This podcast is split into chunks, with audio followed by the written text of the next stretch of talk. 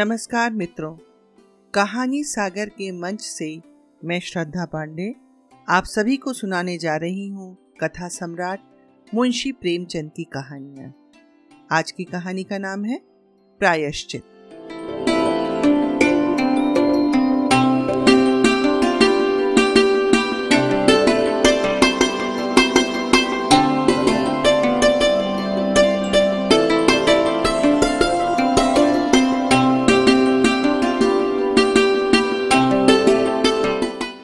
दफ्तर में जरा देर से आना अफसरों की शान है। जितना ही बड़ा अधिकारी होता है, उतनी ही देर से आता है और उतना ही सवेरे जाता भी है। चपरासी की हाजिरी चौबीसों घंटे की। वह छुट्टी पर भी नहीं जा सकता। अपना एवज काम देना पड़ता है। खैर, जब बरेली जिला बोर्ड के हेड क्लर्क बाबू मदारी लाल ग्यारह बजे दफ्तर आए, तब मानो दफ्तर नींद से जाग उठा। चपरासी ने दौड़कर पैर गाड़ी ली। अर्दली ने दौड़कर कमरे की चिक उठा दी और जमादार ने डाक की किश्त मेज पर लाकर रख दी। मदारी लाल ने पहला ही सरकारी लिफाफा खोला था कि उनका रंग उड़ गया। वे कई मिनट तक आश्चर्यान्वित हालत में खड़े रहे। मानो सारी ज्ञानेन्द्रियाँ शिथिल हो गई हों। उन पर बड़े बड़े आघात हो चुके थे, पर इतने बदहवास वे कभी न हुए थे। बात यह थी कि बोर्ड के सेक्रेटरी की जो जगह एक महीने से खाली थी, सरकार ने सुबोध चंद्र को वह जगह दे दी थी। और सुबोध चंद्र वह व्यक्ति था जिसके नाम से मदारी लाल को घृणा थी। सुबोध चंद्र जो उनका सहपाठी था, जिसे पछाड़ने की उन्होंने कितनी ही चेष्टा की, पर कभी सफल न हुए। वही सुबोध आज उनका अफसर होकर आ रहा था। सुबोध की इधर कई सालों से कोई खबर न थी। इतना मालूम हुआ था कि वह फौज में भर्ती हो गया था। मदारी लाल ने समझा, वहीं मरमरा गया होगा। पर आज मानो जी उठा और सेक्रेटरी होकर आ रहा था। मदारी लाल को उसके मातहती में काम करना पड़ेगा। इस अपमान से तो मर जाना कहीं अच्छा था। सुबोध को स्कूल और कॉलेज की सारी बातें अवश्य याद होंगी। मदारी लाल ने उसे कॉलेज से निकलवा देने के लिए कई बार मंत्र भी चलाए थे। झूठे आरोप किए, बदनाम किया। क्या सुबोध सब कुछ भूल गया होगा? नहीं, कभी नहीं। वो आते ही पुरानी कसर निकालेगा। मदारी बाबू को अपनी प्राण रक्षा का कोई उपाय न सूझता था। मदारी और सुबोध के ग्रहों में ही विरोध था। दोनों एक ही दिन, एक ही शाला में भर्ती हुए थे और पहले दिन से ही दिल में ईर्ष्या और द्वेष की वह चिंगारी पड़ गई थी, जो आज बीस वर्ष बीतने पर भी न बुझी थी। सुबोध का अपराध बस यही था कि वह मदारी लाल से हर बात में बढ़ा हुआ था। डील डॉल रंग रूप रीति व्यवहार, विद्या बुद्धि, ये सारे मैदान उसके हाथ थे। मदारी लाल ने उसका यह अपराध कभी क्षमा नहीं किया। सुबोध बीस वर्ष तक निरंतर उनके हृदय का कांटा बना रहा।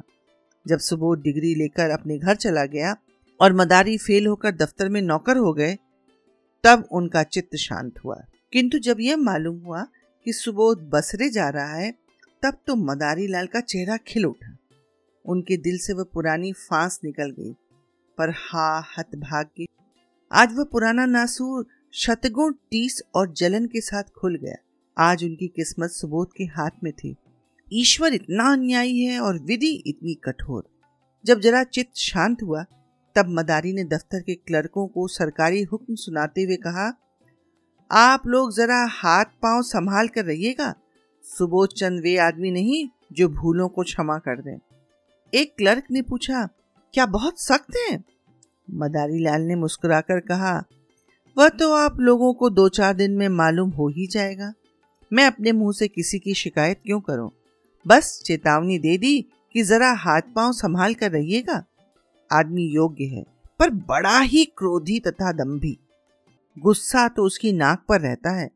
खुद हज़ारों हजम कर जाए और डकार तक न ले, पर क्या मजाल है कि कोई मातहत एक कौड़ी भी हजम कर नहीं पाए। ऐसे आदमी से ईश्वर ही बचाए।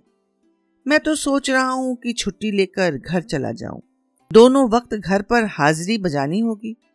आप लोग आज से सरकार के नौकर नहीं सेक्रेटरी साहब के नौकर हैं। कोई उनके लड़के को पढ़ाएगा, कोई बाज़ार से सौदा सुलुफ लाएगा और कोई उन्हें अखबार सुनाएगा। और चपरासियों को तो शायद दफ्तर में दर्शन ही न हो। इस प्रकार सारे दफ्तर को सुबोध की तरफ़ से भड़काकर मदारी लाल ने अपना कलेजा ठंडा किया।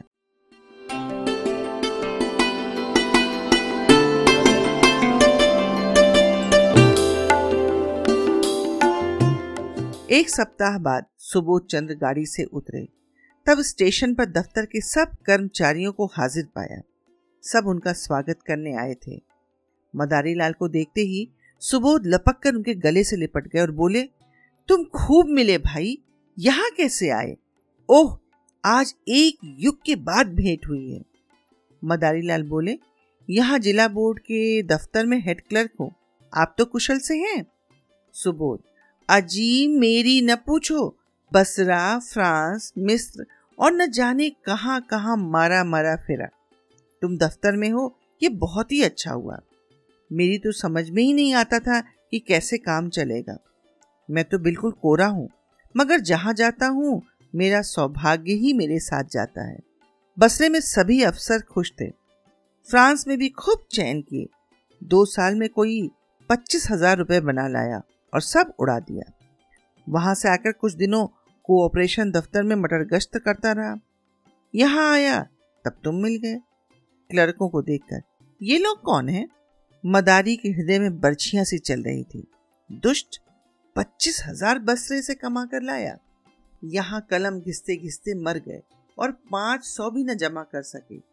बोले, ये लोग बोर्ड के कर्मचारी हैं, सलाम करने आए हैं। सुबोध ने उन लोगों से बारी बारी हाथ मिलाया और बोला, आप लोगों ने व्यर्थ ये कष्ट किया। बहुत आभारी हूँ। मुझे आशा है कि आप सज्जनों को मुझसे कोई शिकायत न होगी। मुझे अपना अफसर नहीं, अपना भाई समझिए। आप सब लोग मिलकर इस तरह काम कीजिए कि बोर्ड की नेक नामी हो और मैं भी सुरखरू रहूँ। आपके हेड क्लर्क साहब तो मेरे पुराने मित्र और लंगोटिया यार हैं। एक वाक चतुर क्लर्क ने कहा, हम सब हुजूर के ताबेदार हैं। यथाशक्ति आपको असंतुष्ट न रहने देंगे, लेकिन आदमी ही है। अगर कोई भूल हो भी जाए तो हुजूर उसे क्षमा करेंगे? सुबोध ने नम्रता से कहा, यही मेरा सिद्धांत है, और हमेशा से यही सिद्धांत रहा है। जहाँ रहा, मातहतों से मित्रों का सा बर्ताव किया। हम और आप दोनों ही किसी तीसरे के गुलाम हैं। फिर रोब कैसा और अफसरी कैसी? हाँ हमें नेक नियत के साथ अपना कर्तव्य पालन करना चाहिए। जब सुबोध से विदा होकर कर्मचारी लोग चले, तब आपस में बातें होने लगी। अच्छा आदमी मालूम होता है। हेड क्लर्क के कहने से तो ऐसा मालूम होता था कि सबको कच्चा ही खा जाएगा। पहले सभी ऐसे ही बातें करते हैं। ये दिखाने के दांत हैं।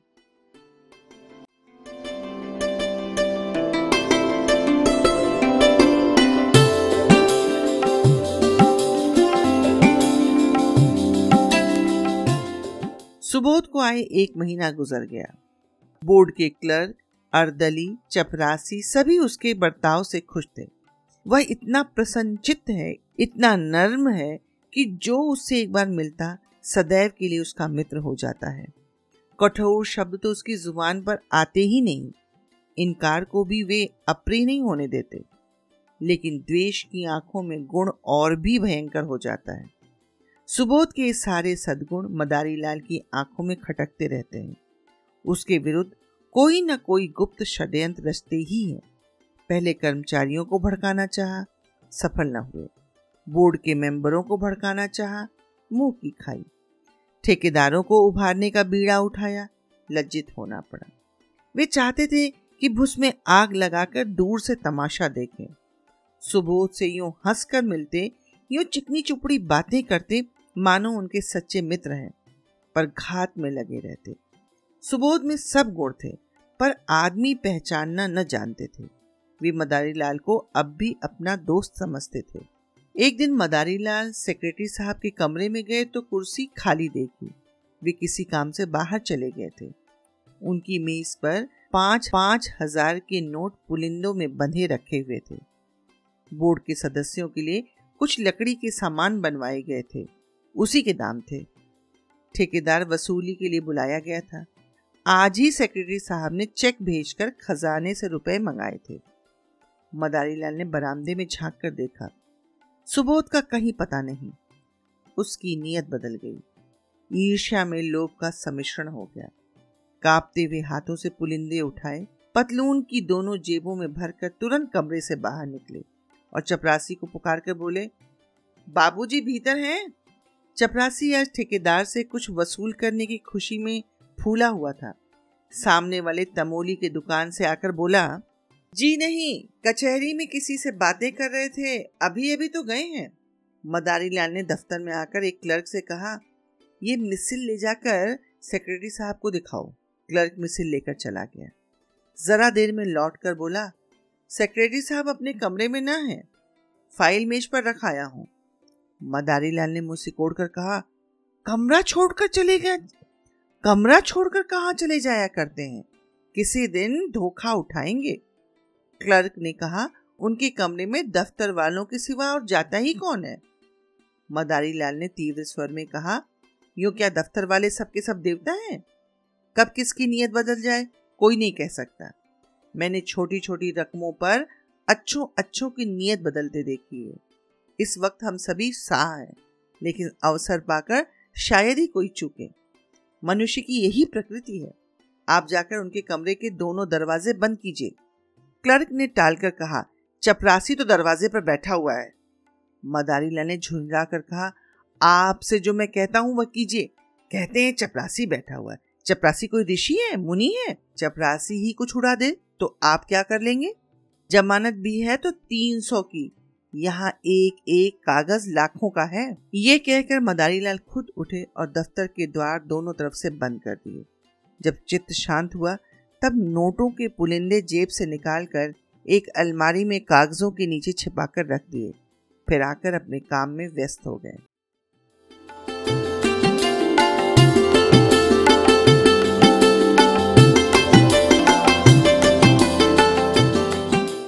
सुबोध चंद कोई घंटे भर में लौटे।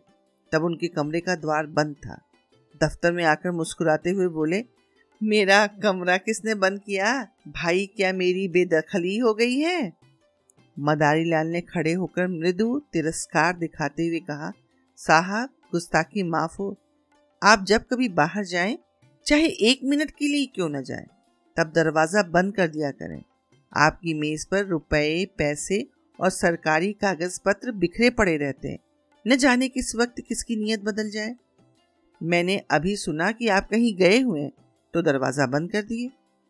सुबोध चंद द्वार खोलकर कमरे में गए और सिगार पीने लगे। मेज पर नोट रखे हुए हैं, इसकी खबर ही न थी। सहसा ठेकेदार ने आकर सलाम किया। सुबोध कुर्सी से उठ बैठे और बोले, तुमने बहुत देर कर दी, तुम्हारा ही इंतज़ार कर रहा था। दस बजे रुपए मंगवा लिए थे। रसीद का टिकट लाए हो ना? ठेकेदार, हुजूर रसीद लिखवा कर लाया हूँ। सुबोध तो अपने रुपए ले जाओ। तुम्हारे काम से मैं बहुत खुश नहीं हूँ। लकड़ी तुमने अच्छी नहीं लगाई और काम में सफ़ाई भी नहीं है। अगर ऐसा काम फिर करोगे तो ठेकेदार के रजिस्टर से तुम्हारा नाम निकाल दिया जाएगा। ये कहकर सुबोध ने मेज पर निगाह डाली। तब नोटों की पुलिंदे न थे। सोचा शायद किसी फ़ाइल के नीचे दब गए हों। कुर्सी के समीप के सब कागज़ उलट पलट डाले, मगर नोटों का कहीं पता नहीं। है? नोट कहाँ गए? अभी तो मैंने यहीं रख दिए थे। जा कहाँ सकते हैं? फिर फाइलों को उलटने पलटने लगे। दिल में जरा जरा धड़कन होने लगी। सारी मेज के कागज़ छान डाले। पुलिंदों का पता नहीं। तब वे कुर्सी पर बैठकर इस आध घंटे में होने वाली घटनाओं की मन में आलोचना करने लगे। चपरासी ने नोटों के पुलिंदे लाकर रख दिए। ये तो मुझे खूब याद है। भला ये भी कोई भूलने की बात है? और इतनी जल्द? मैंने नोटों को लेकर यही मेज पर रख दिया। गिना तक नहीं। फिर वकील साहब आ गए। पुरानी मुलाकाती है। उनसे बातें करता जरा उस पेड़ तक चला गया। उन्होंने पान मंगवाए। बस इतनी देर हुई। जब गया था तब पुलिंदे यहीं रखे हुए थे। खूब अच्छी तरह याद है। तो फिर ये नोट कहाँ गायब हो गए? मैंने किसी संदूक, दराज या अलमारी में तो नहीं रखे। फिर गए तो कहाँ? शायद दफ्तर में किसी ने सावधानी के लिए उठाकर रख दिए हों। यही बात है। मैं व्यर्थ ही इतना घबरा रहा। छी। तुरंत दफ्तर में आकर मदारी लाल से बोले, आपने मेरे मेज पर से नोट तो नहीं उठाकर कहीं रख दिए? मदारी लाल ने बहुत चक्के होकर कहा क्या? आपकी मेज पर नोट रखे हुए थे? मुझे तो खबर ही नहीं। अभी पंडित सोहन लाल एक फ़ाइल लेकर गए थे, तब आपको कमरे में न देखा। तब मुझे मालूम हुआ कि आप किसी से बात करने चले गए हैं। तब दरवाज़ा बंद करा दिया। क्या कुछ नोट मिल नहीं रहे हैं?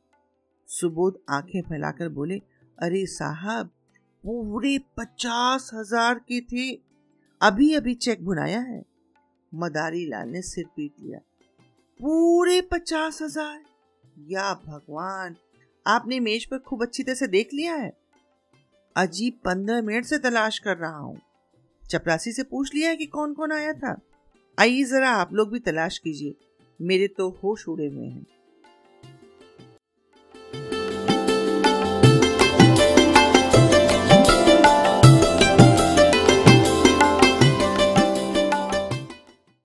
सारा दफ्तर सेक्रेटरी साहब के कमरे की तलाशी लेने लगा। मेज, अलमारियाँ, संदूक सब देखे। रजिस्टरों के वर्क उलट पलट कर देखे गए, मगर नोटों का कहीं पता नहीं। कोई उड़ा ले गया। अब इसमें कोई सुबह न था। सुबोध ने एक लंबी सांस ली और कुर्सी पर बैठ गए। चेहरे का रंग उड़ गया। जरा सा मुँह निकल आया। इस समय कोई उन्हें देखता तो समझता कि महीनों से बीमार है। मदारी लाल ने सहानुभूति दिखाते हुए कहा, गजब हो गया और क्या? आज तक कभी ऐसा अंधेर न हुआ था। मुझे यहाँ काम करते दस साल हो गए। कभी धेले की चीज़ भी गायब न हुई। मैं आपको पहले ही दिन सावधान कर देना चाहता था कि रुपए पैसे के विषय में होशियार रहिएगा, मगर सुध ही न रही, ख्याल ही न रहा। ज़रूर बाहर से कोई आदमी आया और नोट उड़ाकर गायब हो गया। चपरासी का यही अपराध है कि उसने किसी को कमरे में जाने ही क्यों दिया? वह लाख कसम खाए कि बाहर से कोई नहीं आया, लेकिन मैं इसे मान नहीं सकता। यहाँ से तो केवल पंडित सोहन लाल एक फ़ाइल लेकर गए थे, मगर दरवाजे से ही झाँक कर चले गए। सोहन लाल ने सफ़ाई दी। मैंने तो अंदर कदम ही नहीं रखा, साहब। अपने जवान बेटे की कसम खाता हूँ जो अंदर कदम रखा हो। मदारी लाल ने माथा सिकोड़ कर कहा, आप व्यर्थ में कसमें क्यों खाते हैं? कोई आपसे कुछ कहता है? सुबोध के कान में। बैंक में कुछ रुपए हो तो निकाल कर ठेकेदार को दे दिया जाए, वरना बड़ी बदनामी होगी। नुकसान तो हो ही गया। अब उसके साथ अपमान क्यों हो? सुबोध ने करुण स्वर में कहा, बैंक बैंक में मुश्किल से दो चार सौ रुपए होंगे भाईजान। रुपए होते तो क्या चिंता थी? समझ लेता, जैसे पच्चीस हज़ार उड़ गए, वैसे ही तीस हज़ार भी उड़ गए होंगे। यहाँ तो कफन को भी कौड़ी नहीं। उसी रात को सुबोध चंद ने आत्महत्या कर ली। इतने रुपयों का प्रबंध करना उनके लिए कठिन था। मृत्यु के पर्दे के सिवा उन्हें अपनी वेदना, अपनी व्यवस्था को छुपाने की कोई और आड़ न थी।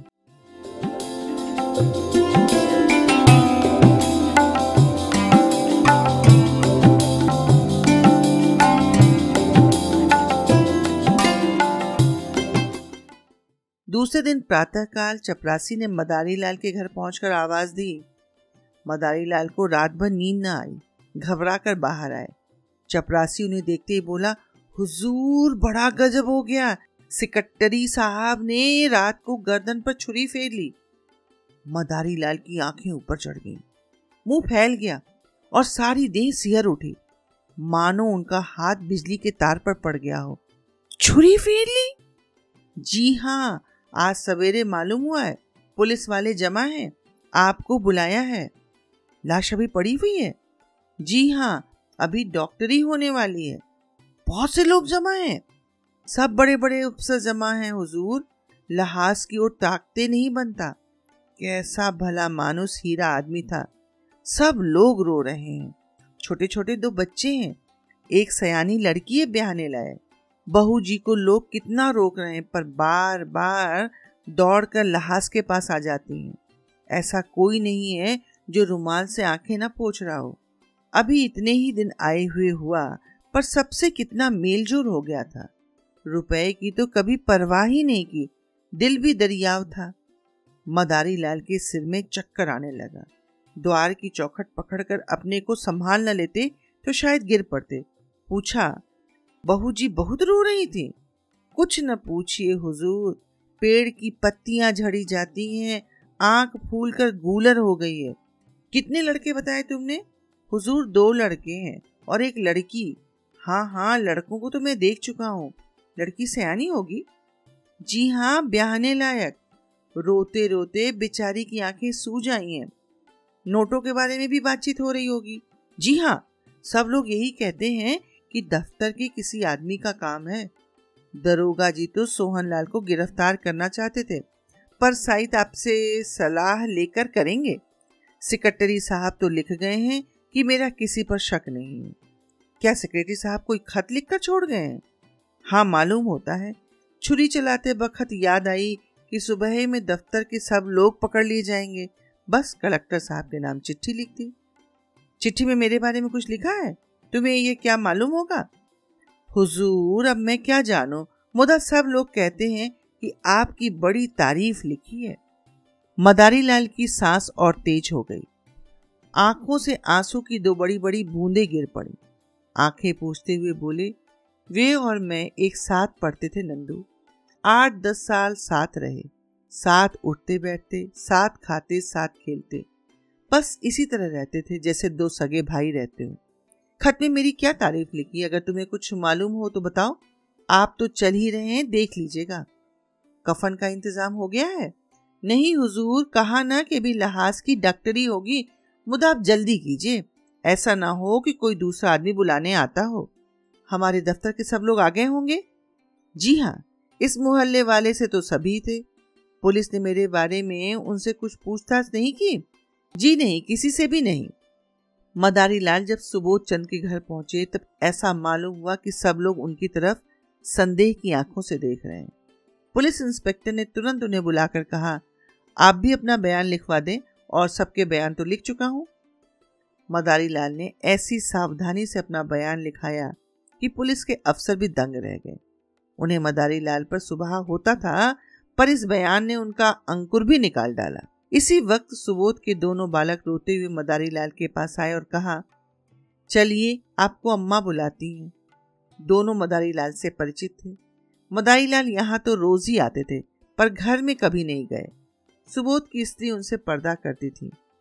यह बुलावा सुनकर उनका दिल धड़क उठा। कहीं इसका मुझ पर सुबह ना हो। कहीं सुबोध ने मेरे विषय में कोई संदेह न प्रकट किया हो। कुछ झिझकते और कुछ डरते हुए भीतर गए। तो विधवा का करुण विलाप सुनकर कलेजा काँप उठा। इन्हें देखते ही उस अबला के आंसुओं का कोई दूसरा सोता खुल गया और लड़की तो दौड़कर इनके पैरों पर लिपट गई। दोनों लड़कों ने भी घेर लिया। मदारी लाल को उन तीनों की आँखों में ऐसी अथाह वेदना, ऐसी विदारक याचना भरी हुई मालूम हुई कि वे उनकी ओर देख न सके। उनकी आत्मा उन्हें धिक्कारने लगी। जिन बेचारों को उन पर इतना विश्वास इतना भरोसा, इतनी आत्मीयता, इतना स्नेह, उन्हीं की गर्दन पर उन्होंने छुरी फेरी। उन्हीं के हाथों ये भरा पूरा परिवार धूल में मिल गया। इन असहायों का अब क्या हाल होगा? लड़की का ब्याह करना है, कौन करेगा? बच्चों के लालन पालन का भार कौन उठाएगा? मदारी लाल को इतनी आत्मग्लानी हुई कि उनके मुँह से तसल्ली का एक शब्द भी न निकला। उन्हें ऐसा जान पड़ा कि मेरे मुख में कालिक पुती है। मेरा कद कुछ छोटा हो गया है। उन्होंने जिस वक्त नोट उड़ाए थे, उन्हें गुमान भी न था कि उसका यह फल होगा। वे केवल सुबोध को नीचा दिखाना चाहते थे। उसका सर्वनाश करने की इच्छा तो बिल्कुल न थी। शोकातुर विधवा ने सिसकते हुए कहा, भैया, हम लोगों को वे मझधार में छोड़ गए। अगर मुझे मालूम होता कि मन में ये बात ठान चुके हैं तो अपने पास जो कुछ था सब उनके चरणों पर रख देती। मुझसे तो वे यही कहते रहे, कोई ना कोई उपाय हो जाएगा। आप ही के मार्फत वे कोई महाजन ठीक करना चाहते थे। आपके ऊपर कितना भरोसा था कि कह नहीं सकती। मदारी लाल को ऐसा मालूम हुआ कि कोई उनके हृदय पर नश्तर चला रहा है। उन्हें अपने कंठ में कोई चीज़ फंसी हुई जान पड़ती थी। रामेश्वरी ने फिर कहा, रात सोए खूब हंस रहे थे। रोज की तरह दूध पिया, बच्चों को प्यार किया, थोड़ी देर हारमोनियम बजाया, तब कुल्ला करके लेटे। कोई ऐसी बात न थी जिससे लेश मात्र भी संदेह होता। मुझे चिंतित देखकर बोले, तुम व्यर्थ घबराती हो? बाबू मदारी लाल से मेरी पुरानी दोस्ती है, आखिर वह किस दिन काम आएगी? मेरे साथ के खेले हुए हैं, इस नगर में उनका सबसे परिचय है। रुपयों का प्रबंध आसानी से हो जाएगा। फिर न जाने कब मन में यह बात समाई। मैं नसीबों की जली ऐसी सोई कि रात को मिनकी तक नहीं। क्या जानती थी कि वे अपनी जान पर खेल जाएँगे? मदारी लाल को सारा विश्व आँखों में तैरता हुआ मालूम हुआ। उन्होंने बहुत जब्त किया, मगर आंसुओं के प्रवाह को न रोक सके। रामेश्वरी ने आँखें पोछकर फिर कहा, भैया जी जो कुछ होना था, वह तो हो चुका। लेकिन आप उस दुष्ट का पता ज़रूर लगाइए, जिसने हमारा सर्वनाश कर दिया ये दफ्तर के ही किसी आदमी का काम है। वे तो देवता थे। मुझसे यही कहते रहे कि मेरा किसी पर संदेह नहीं, पर है यह किसी दफ्तर वाले का ही काम। आपसे केवल एक विनती करती हूँ कि उस पापी को बचकर न जाने दीजिएगा। पुलिस वाले शायद कुछ रिश्वत लेकर उसे छोड़ दें। आपको देखकर उनका यह हौसला न होगा। अब हमारे सिर पर आपके सिवा और कौन है? किससे अपना दुख कहें? लाश की यही दुर्गत होनी ही लिखी थी। मदारी लाल के मन में ऐसा उबाल उठा कि सब कुछ बोल दें। साफ़ कह दें कि मैं ही वह दुष्ट, वह अधम, वह पामर हूँ। विधवा के पैरों पर गिर पड़े और कहें, वही छुरी इस हत्यारे की गर्दन पर फेर दो। पर ज़ुबान न खुली। इस दशा में बैठे बैठे उनके सिर में ऐसा चक्कर आया कि वे ज़मीन पर गिर पड़े।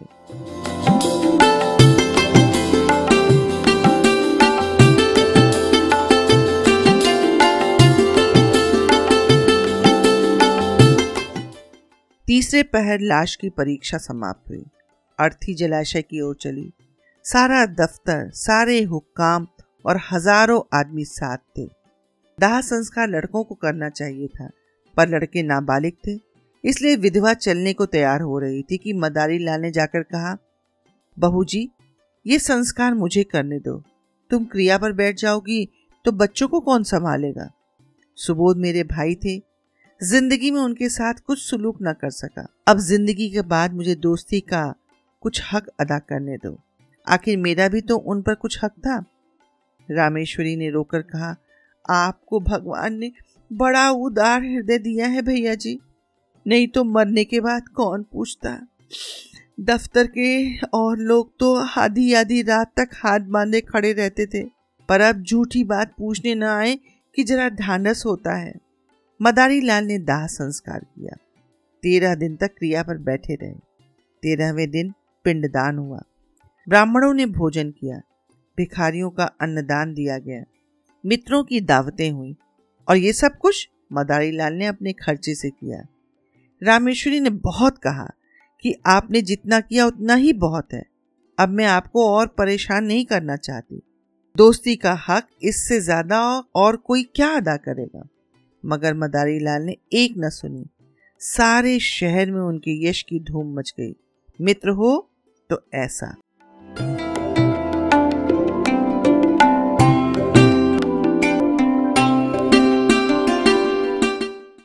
सोलहवें दिन विधवा ने मदारी लाल से कहा, भैया जी, आपने हमारे साथ जो उपकार और अनुग्रह किए हैं, उनसे हम मरते दम तक उड़ नहीं हो सकते।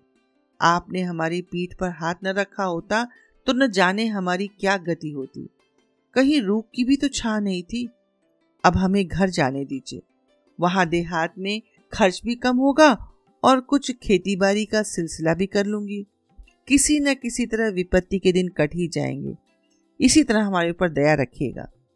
मदारी लाल ने पूछा, घर पर कितनी जायदाद है? रामेश्वरी, जायदाद क्या है? एक कच्चा मकान है और दस बारह बीघे की काश्तकारी। पक्का मकान बनवाना शुरू ही किया था, मगर रुपए ही पूरे न पड़े। अभी अधूरा पड़ा हुआ है। दस बारह हज़ार खर्च हो गए और अभी छत पड़ने की नौबत नहीं आई। मदारी लाल कुछ रुपए बैंक में जमा है या बस खेती का ही सहारा है? विधवा, जमा तो एक पाई भी नहीं है भैया जी। उनके हाथ में रुपए रहने ही नहीं पाते थे। बस वही खेती का सहारा है, मदारी लाल। तो उस खेती से इतनी पैदावार हो जाएगी कि लगान भी अदा हो जाए और तुम लोगों की गुजर बसर भी हो? रामेश्वरी, और कर ही क्या सकते हैं भैया जी? किसी न किसी तरह ज़िंदगी तो काटनी ही है। बच्चे न होते तो मैं जहर खा लेती। मदाई लाल। और अभी बेटी का विवाह भी करना है। विधवा, उसके विवाह की अब कोई चिंता नहीं। किसानों में ऐसे बहुत मिल जाएँगे जो बिना कुछ लिए दिए विवाह कर लेंगे। मदारी लाल ने एक क्षण सोचकर कहा, अगर मैं कुछ सलाह दूँ तो उसे मानेंगी आप? रामेश्वरी, भैया जी, आपकी सलाह न मानूँगी तो किसकी सलाह मानूँगी? और दूसरा है ही कौन? मदारी तो अब आप अपने घर जाने के बदले मेरे घर चलिए। जैसे मेरे बाल बच्चे रहेंगे, वैसे ही आप भी रहिएगा। आपको कष्ट न होगा। ईश्वर ने चाहा तो कन्या का विवाह भी किसी अच्छे कुल में हो ही जाएगा। विधवा की आँखें सजल हो गई। बोली, भैया जी, सोचिए। मदाई लाल ने बात बीच में ही काट कर कहा, मैं कुछ न सोचूँगा और न कोई उज्र सुनूँगा। क्या दो भाइयों के परिवार एक साथ नहीं रहते? सुबोध को मैं भाई समझता था और हमेशा समझूँगा। विधवा का कोई उज्र न सुना गया। मदारी लाल सबको अपने साथ ले गए और आज दस साल से उनका पालन कर रहे हैं। बच्चे कॉलेज में पढ़ते हैं और कन्या का प्रतिष्ठित कुल में विवाह हो गया। मदाई लाल और उनकी पत्नी तन मन से रामेश्वरी की सेवा करते हैं और इशारों पर चलते हैं। मदाई लाल सेवा से अपने पाप का प्रायश्चित कर रहे हैं। धन्यवाद।